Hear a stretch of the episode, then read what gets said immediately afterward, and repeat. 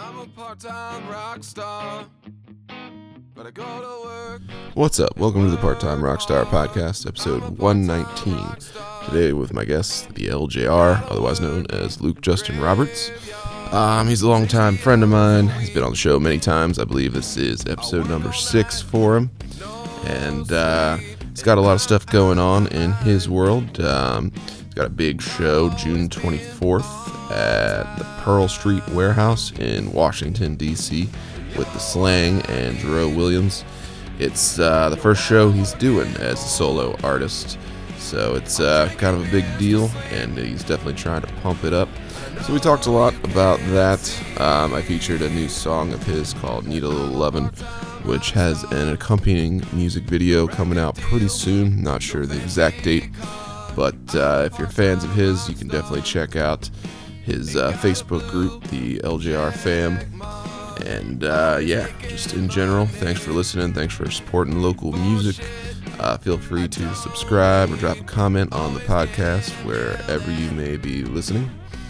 Um, the first festival for the podcast is, of course, June 4th in Baltimore at Fishhead Cantina.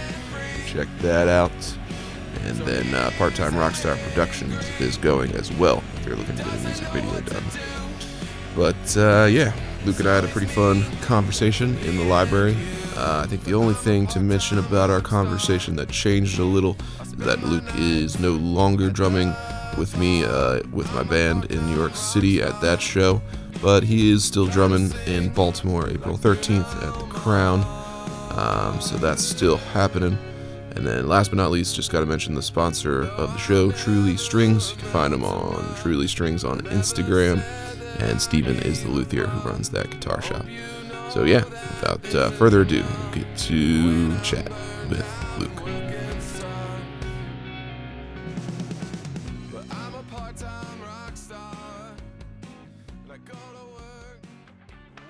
Hello. My name is LJR.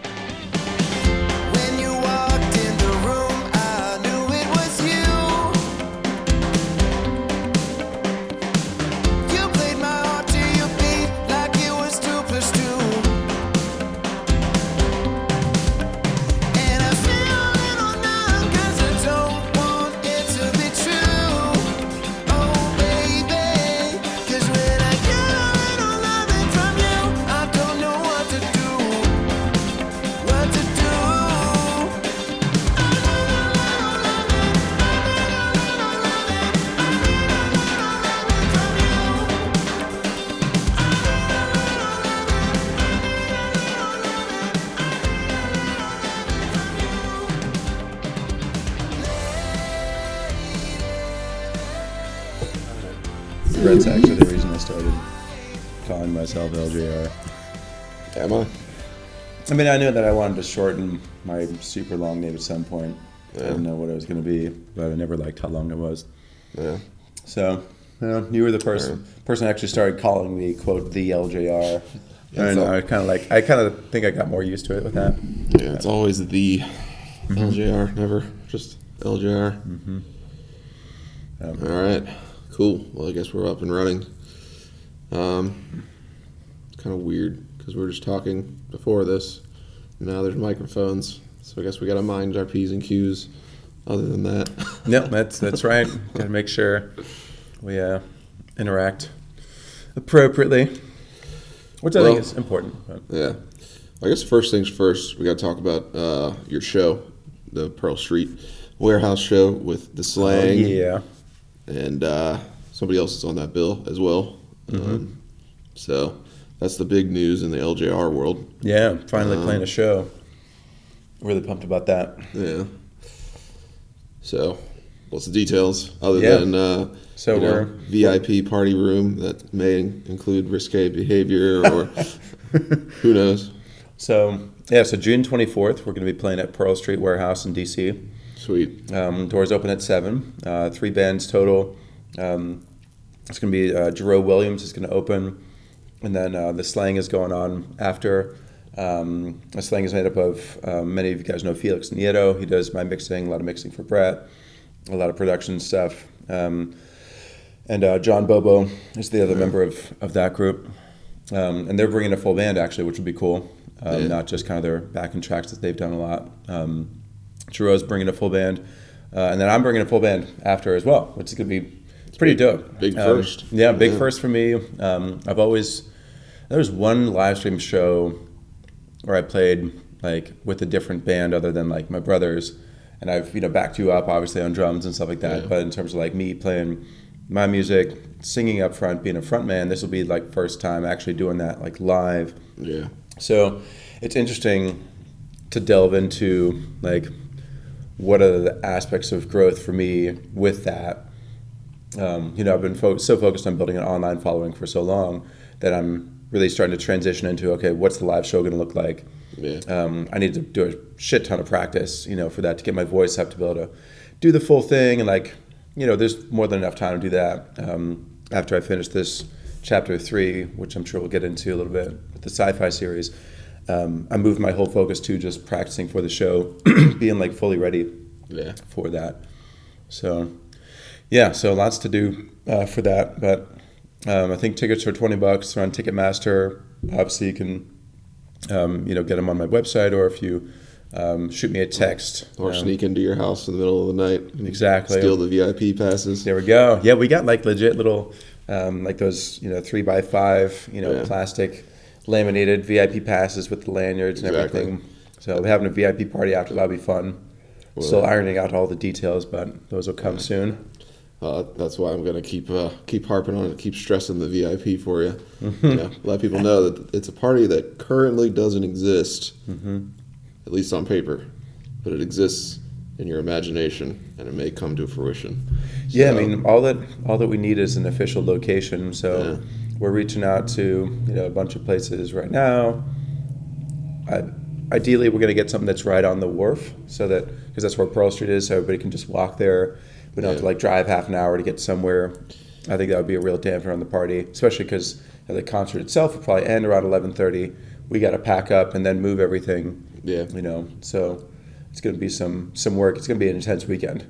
Um, Yeah, and for those not from DC, the Wharf is the uh, kind of bougie section of DC now, where Mm-hmm. you know Dave Grohl's uh, you know concert theater is there and Mm-hmm. everything else. So pretty cool spot Yeah. And as the name implies, it is right on the water. So Yeah. when you go outside of the venue, you can just walk, walk right down to the waterfront and go along, um, check out all sorts of cool bars, restaurants, stuff like Yeah. that. Um, we totally recommend, you know, if you want to get there early or whatever, you can have dinner, then come to the show. They have, you know, food and drinks, obviously, at the show. Um, and then, you know, obviously the place will have food and drinks that we go to after. We're working on getting a drink sponsor as well. Hopefully, we'll make that happen. No Yeah. guarantees, um, but we'll see. What kind of uh, drink sponsor does the LJR want? What's the ideal? My my ideal would definitely be probably Sagamore Rye. Oh, so I just I love Sagamore. It's so good, um, and I'm definitely a, a rye whiskey kind of guy. Uh, that'll get you going. Mm-hmm. Yeah, totally. So we'll see if we can get that. That'd be great. Um, I mean, we'll probably reach out to a number number of local breweries, uh, distilleries. Uh, Sagamore, Sagamore is up in Baltimore. Uh, Heavy Seas is I think that's Catonsville. Is that right? Uh, basically, basically, it's kind of like Halethorpe, not to really split hair, hairs, but Mm-hmm. Yeah, pretty Yeah. close. Yeah. in Um, that general area. hmm And then we got um, like obviously Jailbreak would be great too. Yeah. Manor Hill, you know, would be another place. Uh, they're all pretty local, but ideally something that's closer to DC, just because I assume that a lot of people coming will be you know fairly local to that spot. So Yeah, makes sense. Well, you know, if you dream it, they will come. So, yeah, I mean. I have an event manager. My buddy uh, Connor is teaming up and really making a huge difference when it comes to that. So he's taking over like the sponsorship stuff, Yeah. put together the packages. He's going to handle all the reach out stuff to them as well.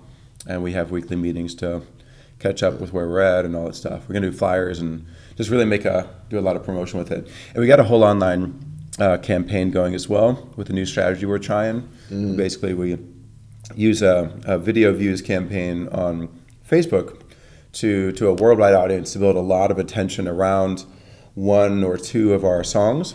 Um, it's like I'm using my Kings of Leon cover, Yeah. and I probably paid about I think it's about 370 bucks or so to mm. build it to a point where it has, I think, 2,300 likes, 500, 600 shares, and a lot of comments. Got to count those likes. Yeah, well, the, the whole point of it is to build the social proof on it, and then you Yeah. take that and you remarket it strictly to a 100 mile radius of here to everybody to build the perception of your brand. Yeah. So when people see it, they're like, oh, wow, this is like an artist that's got a lot of you're- attention and you're that kind of stuff. The first person I've heard audibly use the term social proof Oh, yeah? That's- as a, a sort of new age hipster way of Yeah. saying I'm famous online. Well, it's, it's a way. I mean, it's. I, I totally see what you're saying, where you're coming from with that. Uh, it's, I mean, sounds, it's, sounds so business like. yeah, it totally is like straight out of marketing, Yeah. right? I mean, if basically it's the idea that if other people like a thing, then Yeah. you're like, oh, you kind of assume that it's valuable, right? Yeah. So if people scroll by my post and there's like 10 likes on it versus 2.3k, you immediately assume, oh, this is like a legit band versus like a non-legit band if it's at 10 likes, right? Yeah. So and that's the idea. So then we remarket it to that 100 mile radius of DC, and then you can actually run a following a follow up campaign to people who've watched 25% or more of your video, or even 50% or more, or 75% or more. Yeah. Facebook will create those audiences for you, and then you run a ticket link to those people. So you've established yourself as a legitimate band by having all the social proof around it. So then when you run a ticket link, and you do it far enough out, you've put yourself in front of them multiple times, put a ticket link in front of them. They think it's you know that you're you've got quality content. People like your stuff because real people did, right? Um, and then hopefully they come out to the show. So this is our first time trying it. Um, we'll see how it goes. I'm, I'm hopeful that we'll we'll pack it out. We're we're just switching over. We just built all the social proof, and now we're switching over into the mode where um, we actually market the ticket links to the people who've engaged around here. Well, assuming I come out to the show, I think I have my sign made up now. Oh God, I'm so excited to see what this is. I think I'm just gonna hold a sign up for you that just says social proof There we go. or hashtag social proof. And then uh, Hilarious. Like the be- most meta joke. Uh, nobody's gonna get it at the show, but it, that's gonna be part of the beauty. but of I it. will, and they'll Yeah. make me giggle. I'll I'll look at you. We'll make eye contact, and Mm-hmm. I'll reach out and high five or something. Ah, maybe, maybe I'll maybe I'll catch your underwear, in the front row. Yeah, You never know. you never you never know. well, we'll Assuming see. you're wearing underwear, that is. you know, Yeah, like I a mean- valid question for the set. Do you think how are you gonna go free balling? Well, First you know, big show. That's, I, I guess if I don't wear underwear, it would be a way to like fight the, the sexual oppression that I, I felt for a long time in the church. You know, it's got to get a little church action going on. You know, I gotta always mm-hmm. touch on some of that during every episode. I guess better op- oppression in the church rather than whatever the other funny business thing is that goes on in church sometimes. Well, which of the many businesses are you talking about? There's, there's so many. Well, you weren't Catholic. Let's just put it that way. Oh yeah, yeah, yeah. The So, sexual abuse and stuff like that. it- totally. I think it, that's the other level worse. So at least you avoided that. Yeah, yeah, and like you know, there are many ways in which I I, I think well, I I have my own you know grievances with the church and you know trouble with the Christian God and all that kind of stuff, um, and it's caused a lot of damage for me. I totally recognize you know many other people had a lot of other things that I didn't have to go through. Um, you know, like I never had to like come out or you know, deal with feelings of like being gay or that kind of stuff in the church where I would get slammed for a belief like that or experience a lot of internal shame around that on top of like having any sort of sexual desire at all. So I still got a lot of shame around the sex stuff, but not like the gay sex stuff. And that is worse. You know, that, that is more uh. intense. There's like you Well, really, at least it's understandable that like you want to be with somebody of the opposite sex, but Yeah. Well, There's no gone, space for that You're going from the drum throne to the to the front front role, the leading man. So Yeah. you, you have to exude certain charisma. I don't know, Yeah. bravado. Well, that's gonna be a whole. So- that's gonna be a whole thing. We're gonna Like, have to see I- what your your dance moves are. Yeah. I actually have a big mirror um, in my apartment that I'm gonna be good. using to like practice and figure out like, okay, does this move look dumb? Are we Like, expecting like choreography here? Like, what are we what are we thinking? I Just improv, you know, just feel it out. I'm probably gonna just more so let my body flow, figure out what feels natural, and then like Yeah. filter those moves based on what I think looks acceptable. Hmm. Um, get some Sagamore going before the set. Right, Yeah, exactly. Bill. Take a couple shots before slash during or whatever. Um, we'll see. I mean, it's it would be interesting. I did enjoy doing some choreography in high school. There are some videos out there of me doing Backstreet Boy, Michael Jackson dances and stuff online.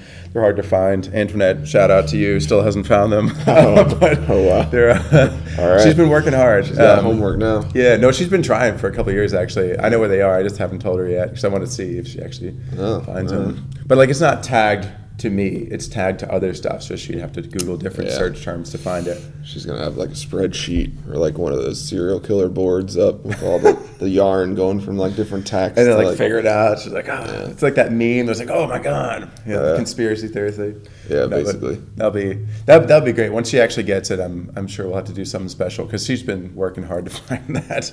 Yeah. And I had Emily uh, Fuller. I don't know if you've met her yet, but uh, she's awesome. She went to my high school youth group. Had her on the stream on Sunday. Yeah. Um, and we talked all about like went in depth with a lot of stuff, and it pulled up all these memories from church youth group that I had totally forgotten about. Um, and she was bringing up like the step nights that we did and the lip sync nights, and how there's actually more footage than I remembered uh, of different steps that we did. So anyway, all to say, I have enjoyed doing that sometimes. I may bring up, I may like get a couple quick dance moves just to kind of throw in at different spots. Maybe Mm. I don't know. I'm just gonna let it when I practice it and figure out what feels right. I'm gonna see what I really want to do. Yeah. And you never it- know. Maybe I it was, ins- yeah, maybe inspiration will strike on the night, and I'll be like, oh, actually, I'll do this thing, and you know, I don't want to like overhype something and then be super awkward. that's one of the things that's weird. Is like, as just a singer, I have to move my body a lot more now. You're not gonna play guitar at all. No, I mean I'm not really a guitarist. You know, like I Yeah. can play like little notes here and there. I don't want to play piano and sing because that prevents me from really moving around. And I also can't hit the notes I really want to while playing piano. And then drums, I'm way back there. So I think you know this being my first time actually being a front man, like it's going to be a great experience for growth, but it is going to be uncomfortable, a learning experience, and I got to figure out like how am I going to move my body because right now that is more awkward because I've just never really done that. So like it's interesting. I'm like editing together my performance portions of the videos that I'm putting together for the sci-fi series. Whenever I do like a performance aspect, I feel very awkward, and I'm trying to like what do I do? And then sometimes I think I look really cool because I'm like releasing my body in some way. And then I look at the footage and I'm like, oh my God, this crin- this is cringy. Like it's hard for me to watch this. Um, And I have to like edit around, you know, the awkward Okay. moments or whatever, you know. I guess that's a good thing. I mean, you probably spend more time editing video or looking at video of yourself than any other human being on the planet. I would imagine. When, so when probably- you're constantly creating content and doing live streams, Yeah. yeah, your your screen is just right there monitoring it. I've Um, recently learned after editing a video that uh, you do get a little tired of looking at yourself. oh, totally. But I guess you get tired of looking at anybody.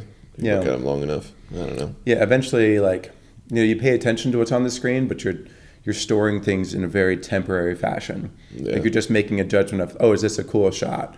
You're not even like paying attention to who it is, other than like, Yeah. is this person balanced with everybody else? You Yeah. know, um, and then you just kind of dump the info after, and then take whatever revisions, go through again, and and find it. But it's a very like quick process. Ideally, you want to streamline it as much as possible, as you know Yeah. we've talked about how much it helps figure out that one tweak or that one strategy that automatically takes your video editing from 20 hours to 30 minutes or whatever. You know. Makes sense. Yeah. Tricks of the trade, man. Definitely saved me some time on my last video editing. Yeah. So appreciate that. yeah. sure. Totally.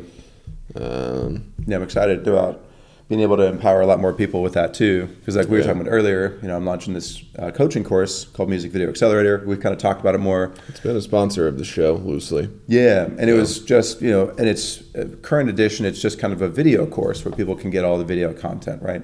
Yeah. Um, but I realized that, especially after talking to people at the, the music marketing coaching company I work for, that it'd be very helpful for people to have a coaching version where I actually spend one-on-one time with them, walking them through setup of their camera, you know, lights, um, walking them through the edit process, and do that over like a three-month period. Um, so now that's something I'm going to start offering, um, and we're going to offer it kind of to that that group of um, from that that music marketing company called Modern Musician I work with. We're going to kind of give it to just their more kind of high end clients at the beginning, uh, and then we'll push it out to kind of their whole list serve after we you know get that first set of results.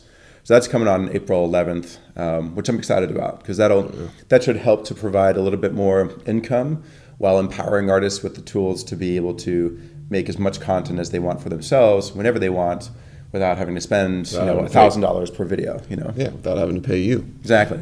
So, and as much as I try to like streamline things to make it so that like there is an option to pay me, you know, like a more affordable rate per video, like there's only so much I can do, and a lot of artists don't have as much content to you know be able to make something like that work. Like you know, I have my like four videos that are one take videos that we shoot in half of a day uh, for like a thousand dollars, which is two fifty per video, which for the quality is really great. But most artists, and in theory, you could do a weekly video release on YouTube, build an organic following. But the problem is most artists just don't have that much content. you Yeah. know? Um, so, or they can't really do a live performance, or they can't match up what they're um, what they're playing live to the CD as well as would need to be for it to work for one Yeah. uh, video. Or sometimes, you know, they're just not really looking to build the organic following online as much because maybe they don't believe that it's possible, just because everything is so saturated. Yeah. Yeah. A little saturated, maybe, because you know all the LJR content they have to I know, battle right? to get to get exactly. Front gotta fight for the top. I mean, I, I think that a lot of people, there's so many people out there doing organic stuff. Um, if you just stick with it for long enough and you're consistent, like, you know, YouTube is looking at your watch time. Like, how many minutes do you have on your channel? That's the number one thing that's going to get you shown to more people. You know, it's not how many views you have, it's not the likes, it's not even the subscribers. All those are pieces, but the biggest thing is watch time. Yeah. And if you actually have like 10 minute long videos, you're actually going to get more people that watch it. A, because one person who watches the full video is now watching 10 minutes worth versus three minutes. So Uh, that- but also because there's, since it's 10 minutes, YouTube can break it up into like ad breaks now. Yeah. And then they want to make money, so they actually will push your content to more people. So that is why you're building your uh, musical odyssey. So that is actually not why. I just happened to realize after I put it together Yeah. that um, it was like a lot longer, Yeah. uh, and it might, you know, kind of work for that. Makes sense. So, yeah, you got the third installment in your Lord of the Rings trilogy of music videos. Uh-huh. Um, Exactly. So that's going to be for what song? Uh, it's going to be for Need a Little Lovin'. Right. So yeah, it's the third track. Um, this one features um, Gurpreet Serene on um, singing. So he's a he's a Sikh, and he's got the um, he's this incredible Punjabi um, friend of mine that I've known since um, college. We were actually roommates, and we used to perform and play shows together. Uh, him, me, and Daniel, who also you know plays the guitar solo for this one. Um, and yeah, so he's going to be on that. He's going to be in the video as well. Awesome. And uh, Mr. Daniel will also be in the video. Yeah. if The DJ are Yep. Finally making it in gonna, the video. Gonna make it in there. Yep. So that was I didn't know if Daniel uh, would be able to be part of the project, um, given everything he's got going on, and you know different you know interest level and family stuff and blah blah. And um, he was super down. Yeah. Especially once we talk more about kind of the overall concept and direction of the the series. So and you know now like there's going to be special effects. You know Yeah. that he's going to be engaged in, which is going to be interesting. And I, I'm actually that scene I have finished, and I'm very happy with how that particular part turned out. What's he doing? Well, I, I don't want to give it away yet. Um, Give us a hint. uh, a hint. Um, there's. I used a tutorial um, that shows how to do an effect from the Eternals. If you've seen that. I actually haven't seen that. so- I haven't uh, seen it either. Just I searched for the tutorial that would show me how to do this, and it happened to be a tutorial that um, showed an effect from the uh, Eternals, uh, which was very cool. But, but Daniel will kind of like transform basically Yeah. a little bit. Um, so yeah, so and so will, so will uh, Gurpreet in a way, Yeah. um, which is going to be which is very symbolically representative of certain aspects of my interactions with them, according to the time frame when we first uh, of kind of when I um, like kind of early 20s and mid 20s and even some late 20s I guess all of my 20s um, kind of what was what was going on for me within a lot of those interactions with the two of them um, Yeah. that kind of ties it into this greater narrative structure that's coming out out of the, the 12 chapters don't, what do you even call it? Like I know you said trilogy because of how long Lord of the Rings is. So far, yeah, but- but, like, um, how, what do you call a twelve part series other than a? I think you said it before. It's going to just basically be a full movie when it's all said. Yeah, and done, by the end a it'll just be two-hour like- featured film. Yeah, You're gonna need true. like Leo DiCaprio to come in at the end, and Right. Just kind of like do a little, uh, little something there, A little cameo. That that actually would be amazing. Let's just say I don't know. I mean, this is obviously dreaming here, but like, what if we got to the point where, you know, by video twelve, there's enough like of a following around it that we could actually we actually got the attention of some you know person who shared you know some aspect of my experience. I don't know, like Katy Perry, for example. Like she grew up in a very like oppressive kind of Christian background. She transitioned to music and really crushed it. Um, I, you know, maybe there would be a tie there where she would experience, or where she would resonate, you know, um, and then we'd, you know, have. Uh oh. May I have your attention, please? We're in the library. We're in the airport.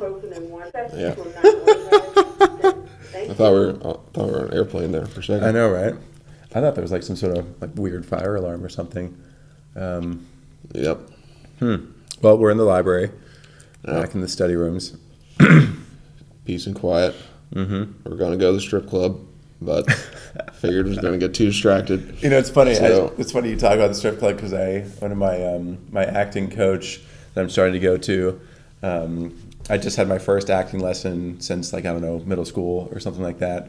Uh, and first like one-on-one acting lesson, and this guy, you know, he's done a lot of productions. He was actually in Wonder Woman. He's in like the opening, uh, 1984. He's in the opening fight scene, um, Nice. and fights her, which is pretty dope.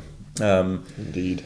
but uh, I finally went to somebody about that, and he asked me like, "Oh, like, would you be down to meet me at the Gentlemen's Club?" And he Uh. like sends me this address. I'm like, "Oh, um, I mean, I, I was down. I didn't like. I've never been to a strip club, but I wasn't like against going. You That wasn't I a was- part of the homeschool curriculum. it was not for sure. You weren't like Um, yeah, re- researching the uh, the native population for Right. you know outside of the suburbanites. to know what we were up against. Uh, I mean, we, we I definitely did look at the um, what is it? Something there was a visual dictionary that we had that totally showed like the male anatomy and the female anatomy, and Oh, I definitely looked at that a lot for sure. Very impressed, uh, of course, and the Victoria's Mostly, Secret mostly magazines. the, mostly the male anatomy, though, of course. Oh, God, totally.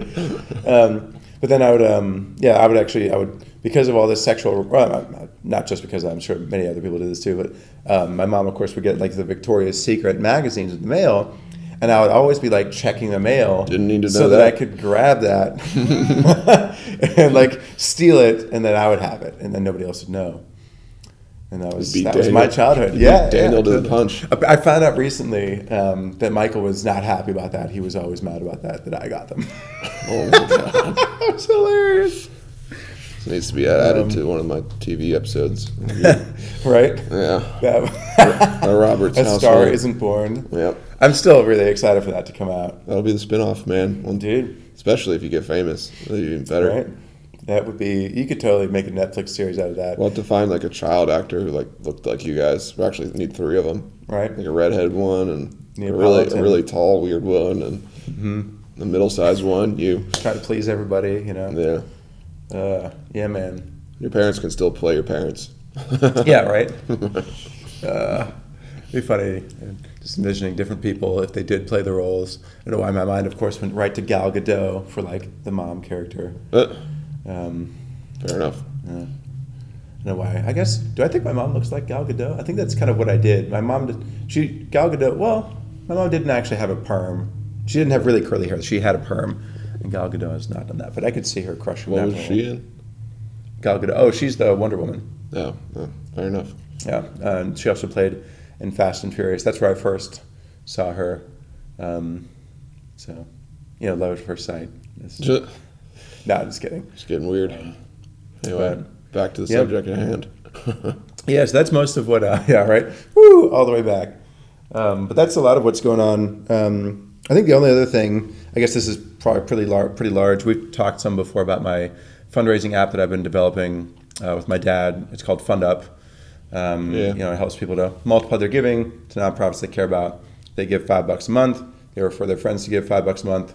their friends refer their friends. Pyramid scheme. Exactly. Pyramid, pyramid scheme, but it- for charity, right? Like all the money goes directly to charity. Literally building a pyramid with his hands right now. Yeah, it's, it's a little this. triangle I pyramid think I might have to video this part just just to prove this. There but- we go. Yeah, it's yeah. I, I do that every time. Although sometimes I do this, but it's still like this. Even if it's three lines, I know everybody listening can't see this, but I'm kind of drawing three lines that are Now he's just larger as we waving his hands around like he's a little bit special. Yeah, well, I, I do I do wave my. It's, it's a Christian thing. Like I, I'm used to waving my hands in the air for things. You know. Yeah. Anyway, so the the app, um, you know, once you build this tree of givers, it's all linked back to you. So you're donating five dollars a month, but you can see that because of you, fifty dollars a month is going to your favorite nonprofit, and like ten people got involved. Yeah. So you can kind of turn a five dollar donation into a fifty dollar per month one using your network. So we've been working on this for a couple of years. We actually had to. We went through a couple of different partners and stuff that just didn't work out. We had to build our own nonprofit as a partner organization to like accept the donations, make it tax deductible, all that stuff.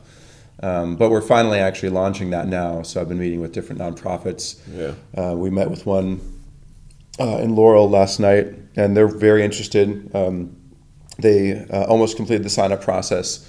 Um, so we're hoping to onboard them in the next couple days and start supporting uh, the work that they're doing. So and then from there, we're just going to make sure everything you know works perfectly in the beta test.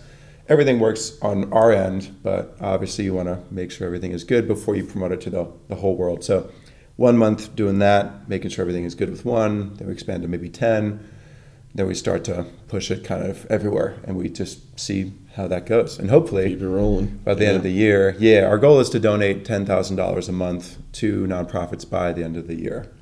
So we'll see. It's you know, it's an aggressive goal, but I also, if it if we connect with the right people, it could be we could hit hundred. It's Yeah. it's uh, you know, I like to dream big, as as you know. Mm-hmm. So, yeah, I think that's most of what's going on. I found a favorite new coffee shop. That's obviously very important. Yeah. So I'm addicted there now. back to the uh, the normal LJR rituals. Exactly. The important things, the coffee shops, the necklaces. Uh, Wearing black yeah. always. Yeah, it's true. You don't think you've ever. I don't think I changed Worn a pants different- very much. I do wash them, but Yeah. And we got the live streams going. We covered that. Yep, Sunday nights So- eight thirty we do album updates or have different guests on. That's actually been pretty cool. I've been meeting some new people recently. I definitely want to bring on um, to to chat about stuff. In fact, I was actually I was looking for a new therapist because mine like moved on to like a different position or I think she got promoted. So. Got tired of your childhood stories. Yeah, you know, it's just like, aban- well, you know, I know I'm supposed you to be like, here uh, for like exactly? Mm-hmm. triggering all my trauma. Exactly. Um, so Sorry, buddy. yeah, it's, it, it was all good. Um, but like, and I, I was definitely you know sad about it, but um, it was, I was also okay with it. So now a little fresh, fresh blood. yeah, know? trying to find a new one. I did go to one guy, but he also ended up moving on after like seven weeks to his own private practice, whatever. So now I'm looking for a new one. Um, I might go with a different therapist that's at that same practice, but I actually found through a ex-religious um, like Facebook group that there are therapists that specifically focus on uh, what's called RTS or religious trauma syndrome. Uh, that basically wow. people who have left the church and deal with this very niche kind of experience. Um, and I actually called her. Turns out she lives in Hawaii, so she can't actually help me from a therapist point of view because you're only licensed in whatever state you've licensed in, and she's not licensed Mm. You know, in license Maryland just talk to people. to give actual therapy. But Isn't this um, therapeutic? So right, so that's where it's like there are legal definitions around that kind of stuff, and so part of what she's wanted to do is actually become like a life coach and use that as a way to to provide more services to more people in different So- areas. Where, she, but she's got to figure out like is that conflicting So with if her you expressed your feelings right now, and then I told you what to do about them, that would be illegal. No, um, it would I don't. be I illegal don't- if I called myself a therapist when I did it. that's a good question. It may be. I don't want to know now. Yeah, I know. I want to know too. I, I don't know the legality around that. It's I figured you just need a psychology degree or something, and then you're ready to go. It, yeah, it's something like that. There's some set of qualifications, and then you have to make sure that you're actually each state, I guess, has a different licensing Yeah. procedure, and you have to get that. You know, uh, I mean, I'm sure it's similar to like if you start like I don't know. I would guess like taking down trees, you might need to be licensed. Like there's Like an certain arborist. yeah, like there's stuff like like that it's where a like you're different than therapy. Yeah, There's but, like- heavy machinery involved. You know, like Totally. Um, yeah, our brains are not complex machines. Um, Well.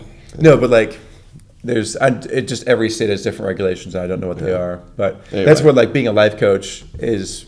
That's why she's not sure about if she can do that because maybe it'll conflict somehow with whatever requirements are there for her license, and she's just going to look into that. But that might be a context where I could work with somebody who like really understands what it was like to be me because she grew up in that yeah, you know, and that's her whole life. And even just talking with her on the phone, she obviously like used all of the exact same language. She's been reading all the same books that I've been reading, and like doing a lot of work uh, to help other people, and like clearly understands what that's like. So that would be really cool if I could even just do the live coaching thing with her, which I wonder if might be more But- valuable than therapy anyway. you'll have to to forgive my curtness or my bluntness, but since I got you on the spot, might as well grill you a little. I was just talking to uh, our mutual friend Felipe. Uh, I can't really say his last name, but Pacajanella or something like Yeah, that. Pacanella, yeah. Pacanella. That's how bad my Caucasian is.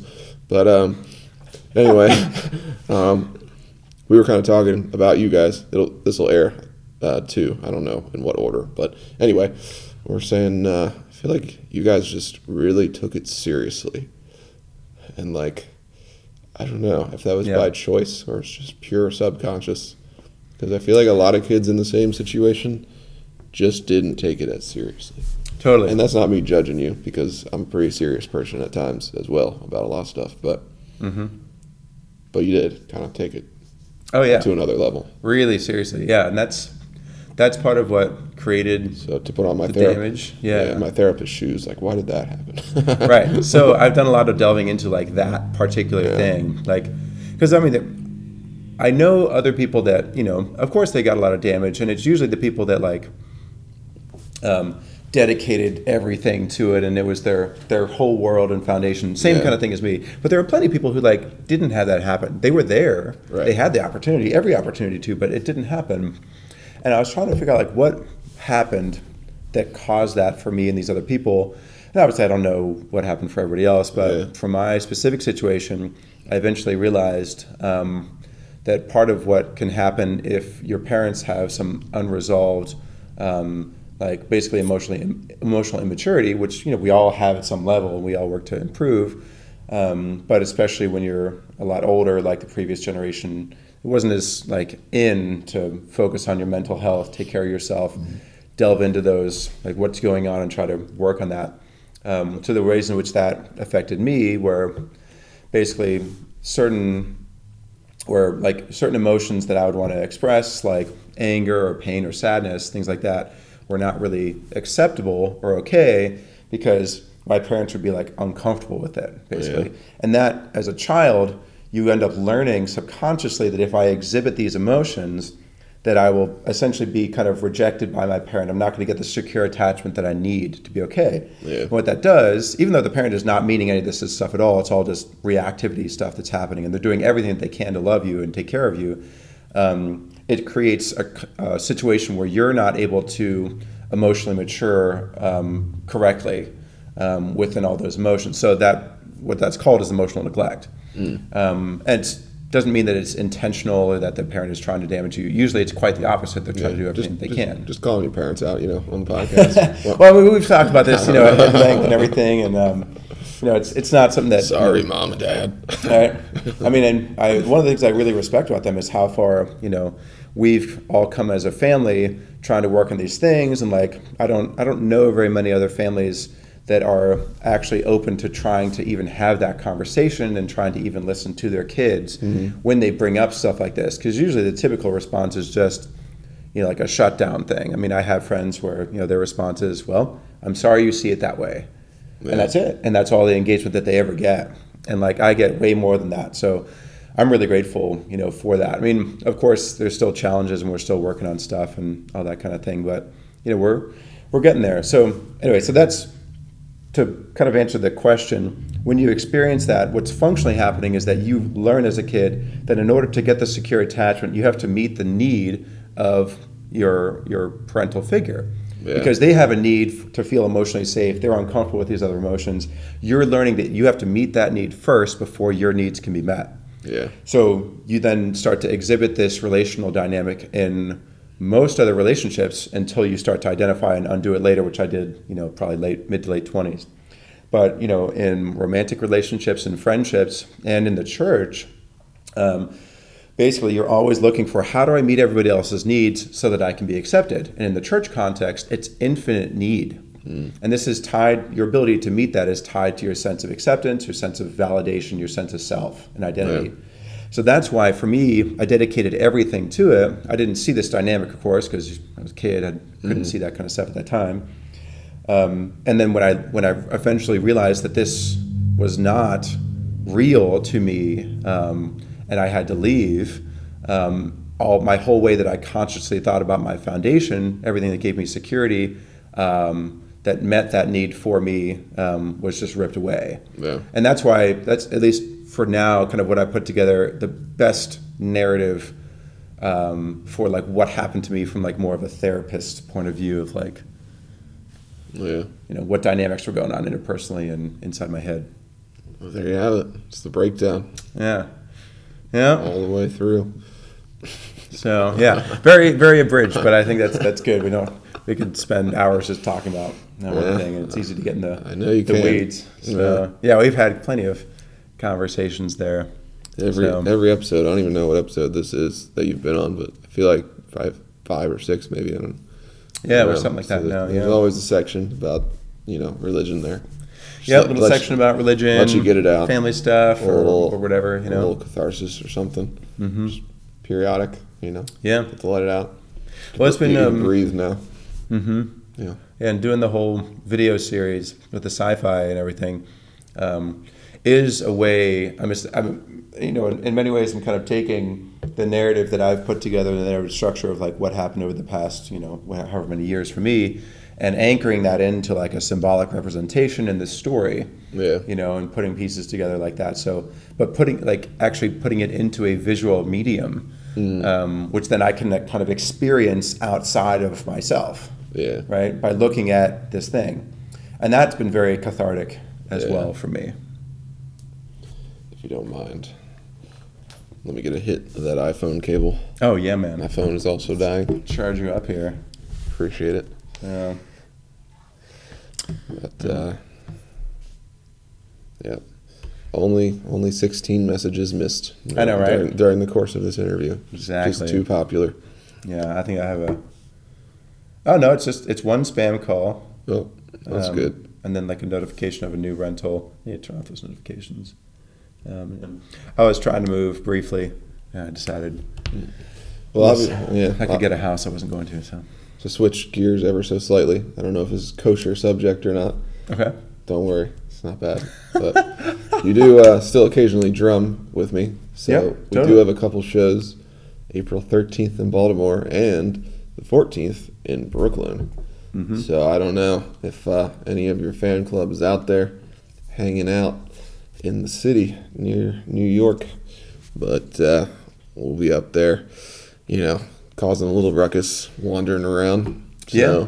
I know Antoinette's up in. New York. I know. I don't know how far out of the if you're listening. I don't know how far out of the city she is, but Yeah, where is Maybe. that? You said Brooklyn? yeah, right smack dab in the Yeah. main drag somewhere. Yeah. It's at the gutter you never bar. know. Maybe she'll come out. That'd be great. We can Yeah. hang out, get a picture with her, and that'd be great. Meet, meet the infamous Antoinette. Right?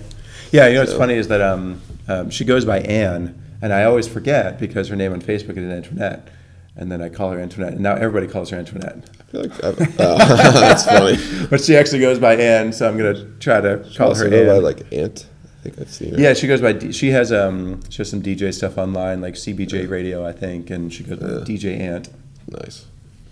Fair enough. Um, Well, an episode wouldn't be complete without a shout out. That's right.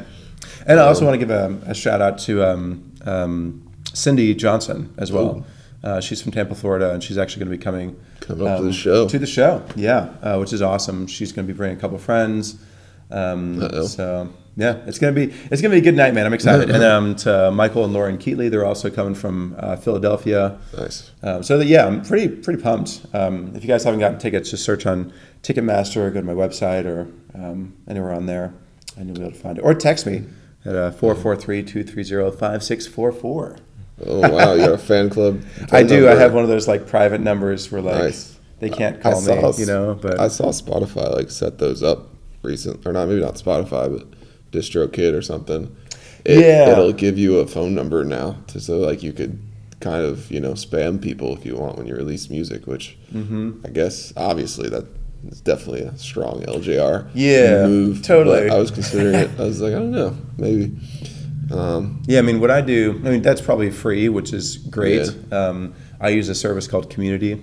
Um, it costs some money, but um, Yeah. once you get, you know, it's the best way to get in contact with people. Because, I mean, my emails oftentimes, you know, go to spam because Gmail Yeah. filters them out as promotions or whatever. Yeah. And so, I, even though I've got an email list of like probably 2,300 people, I'm sure it's a small minority that actually get to the real person.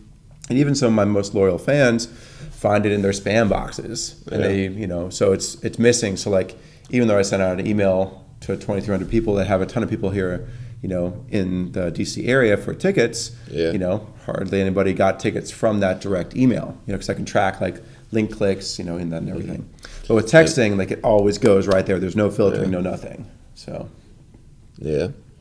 Well, just remember out there, people, the the LJR is trying to have a side bet. I'm sure with slang for who can get the most people out. So, you know, we actually we haven't had any bets yet. um, so gotta but- gotta help him out here. Gotta gotta beat old old John Bobo and Felix. exactly. They're gonna be coming for you. So yeah, I yeah. don't know. Totally. See who gets the most out. One of the things I do like um, about the event is um, how everybody's very collaborative when it comes to like Yeah. the whole thing. You know, it's not so far. I haven't felt like there's like a ton of ego involved in like decision making around stuff. Oh, you haven't you haven't hung out with John long enough yet, have you? Uh, well, I, I mean, I've, I've hung That- out with John a good bit. I've not That's detected the, that's you know, the too rock much star there, ego so- right there. I mean, come on. The only podcast that was ever taken down. Oh, that's Yeah. right. That is the infamous episode. Yeah. Well, yeah. I mean, I, I think that's separate from like like I think when I think of band ego, I think of like people being divas on stage or like you have to do this thing for me or whatever, and like everybody's been very willing Yeah. to you know kind of go with the flow, which has been cool. So I put in a lot of work into just planning the show. I mean, just booking the show took forever. And and Jerome Williams is the other person. Right. I think I mentioned him earlier. But Yeah, I don't think I've met him before. shout out to him. He's awesome. He's yeah, super easygoing guy, super talented. Um, yeah. and I think he's gonna you know bring a good number of people out too. So who knows? Maybe you know Maybe he'll, he'll, bring out all more of people. you. Yeah, well and we'll y'all see. Be, y'all be shamed. Yeah, we have um you'll at the door when you get there somebody will ask you for. I think James is gonna ask um like who are you here to see. Yeah. And just kind of you know pick one person kind of thing. So be cool. Fair enough. Um, yeah, All right. I think that's everything I got. Yeah, you've you covered it. It's 45 minutes. We are we are rocking and rolling. Yeah.